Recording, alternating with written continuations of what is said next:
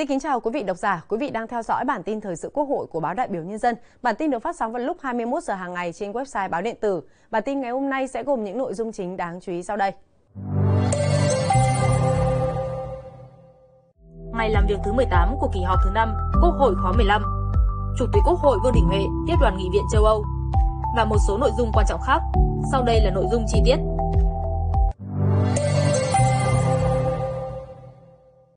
Sáng 19 tháng 6, tiếp tục chương trình kỳ họp thứ 5. Dưới sự điều hành của Phó Chủ tịch Quốc hội Nguyễn Khắc Định, Quốc hội đã thảo luận tại hội trường về dự thảo luật nhà ở sửa đổi.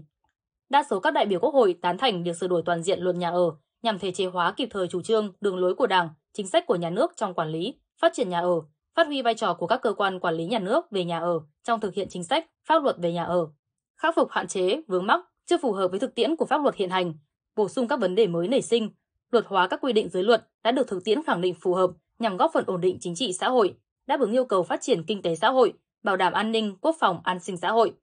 Bên cạnh đó, một số đại biểu Quốc hội đề nghị chỉ áp dụng hình thức cho thuê đối với nhà ở xã hội. Nếu thực hiện theo hướng này sẽ không xảy ra tình trạng người có thu nhập cao tranh mua, thuê nhà ở xã hội với người có thu nhập thấp, không tạo ra sự bất bình đẳng xã hội. Ngoài ra, cần ra soát quy định về đối tượng được hưởng chính sách hỗ trợ về nhà ở xã hội theo quy định tại Điều 73, bởi việc phân chia các đối tượng được hỗ trợ về nhà ở chưa thực sự phù hợp khi có quá nhiều đối tượng được liệt kê và một số đối tượng có sự tương đồng như đối tượng hộ nghèo, hộ cận nghèo.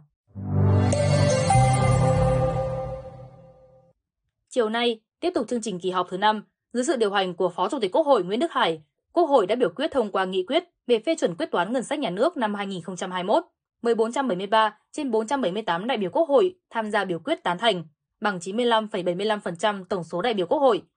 Theo nghị quyết, tổng số thu cân đối ngân sách nhà nước là 2 tỷ 387.906 tỷ đồng, bao gồm cả số thu chuyên nguồn từ năm 2020 chuyển sang 2021, thu kết dư ngân sách địa phương năm 2020, thu từ quỹ dự trữ tài chính theo quy định của luật ngân sách nhà nước, tổng số chi cân đối ngân sách nhà nước là 2 tỷ 484.439 tỷ đồng, bao gồm cả số chi chuyển nguồn từ năm 2021 sang năm 2022.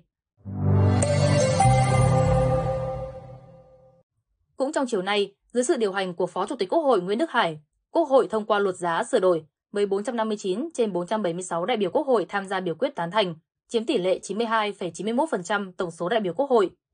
Trước đó, trình bày báo cáo giải trình, tiếp thu, chỉnh lý dự thảo luật giá sửa đổi, chủ nhiệm Ủy ban Tài chính Ngân sách Lê Quang Mạnh nêu rõ,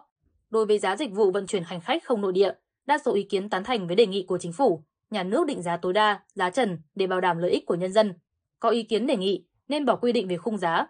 Trên cơ sở căn cứ bối cảnh thực tế, nghiên cứu thận trọng các luồng ý kiến khác nhau, dựa trên nguyên tắc quyết định theo đa số. Tại thời điểm hiện nay, Ủy ban Thường vụ Quốc hội xin Quốc hội cho phép quy định giá trần đối với dịch vụ vận chuyển hành khách bằng đường hàng không nội địa. Tiếp tục chương trình làm việc tại kỳ họp thứ 5, Quốc hội khóa 15. Chiều nay, Quốc hội thảo luận tại tổ về dự án Luật kinh doanh bất động sản sửa đổi. Phát biểu chỉ đạo tại buổi làm việc, Chủ tịch Quốc hội Vương Đình Huệ nêu rõ, dự luật này mới được trình Quốc hội cho ý kiến lần đầu. Do đó, trong lần thảo luận này, Quốc hội cần tập trung thảo luận, làm rõ và thống nhất các vấn đề về nguyên tắc, quan điểm, chính sách của dự luật.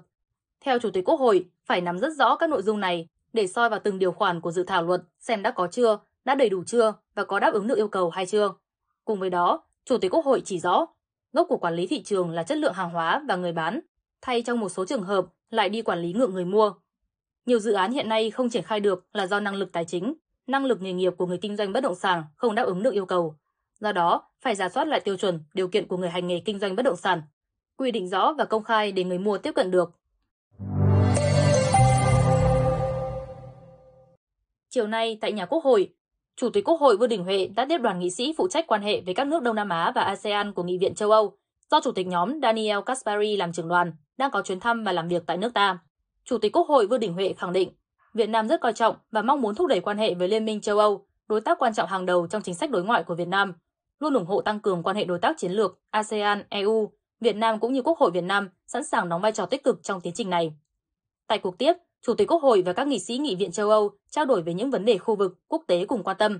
Chủ tịch Quốc hội đề nghị EU tiếp tục thể hiện vai trò tích cực, góp tiếng nói và hành động cụ thể nhằm bảo đảm tính thượng tôn pháp luật, tự do hàng hải, hàng không ở Biển Đông, đẩy mạnh hợp tác với ASEAN trong vấn đề này. Nhân dịp này, thông qua trưởng nhóm nghị sĩ Daniel Caspari, Chủ tịch Quốc hội chuyển lời mời đoàn đại biểu nghị sĩ trẻ Nghị viện châu Âu sang Việt Nam tham dự diễn đàn nghị sĩ trẻ toàn cầu lần thứ 9 do Việt Nam đăng cai tổ chức vào tháng 9 tới.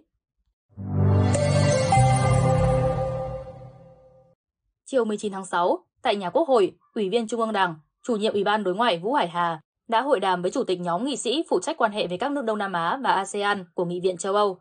Tại cuộc hội đàm, chủ nhiệm Ủy ban Đối ngoại Vũ Hải Hà khẳng định Việt Nam luôn coi trọng quan hệ đối tác và hợp tác toàn diện Việt Nam Liên minh châu Âu, đánh giá cao sự phát triển tích cực trong quan hệ giữa hai bên, thể hiện qua việc duy trì các hoạt động trao đổi đoàn, tiếp xúc cấp cao thường xuyên, triển khai hiệu quả các cơ chế hợp tác trên tất cả lĩnh vực chính trị, quốc phòng an ninh, thương mại đầu tư.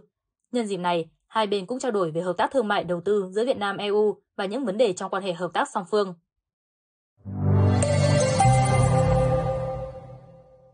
Chiều cùng ngày, tại nhà Quốc hội, Phó chủ nhiệm Ủy ban Đối ngoại Nguyễn Mạnh Tiến đã tiếp đại sứ Liên bang Nga tại Việt Nam, đánh giá cao những đóng góp của đại sứ trong việc thúc đẩy quan hệ giữa hai nước. Phó chủ nhiệm Ủy ban Đối ngoại mong muốn đại sứ Liên bang Nga tại Việt Nam tiếp tục hợp tác chặt chẽ với các cơ quan của Quốc hội Việt Nam, thúc đẩy các hoạt động trao đổi đoàn các cấp, đặc biệt là đoàn cấp cao giữa hai cơ quan lập pháp, tăng cường hợp tác, trao đổi kinh nghiệm trong hoạt động chuyên môn giữa hai bên, đóng góp thiết thực vào việc thúc đẩy quan hệ Việt Nam Liên bang Nga.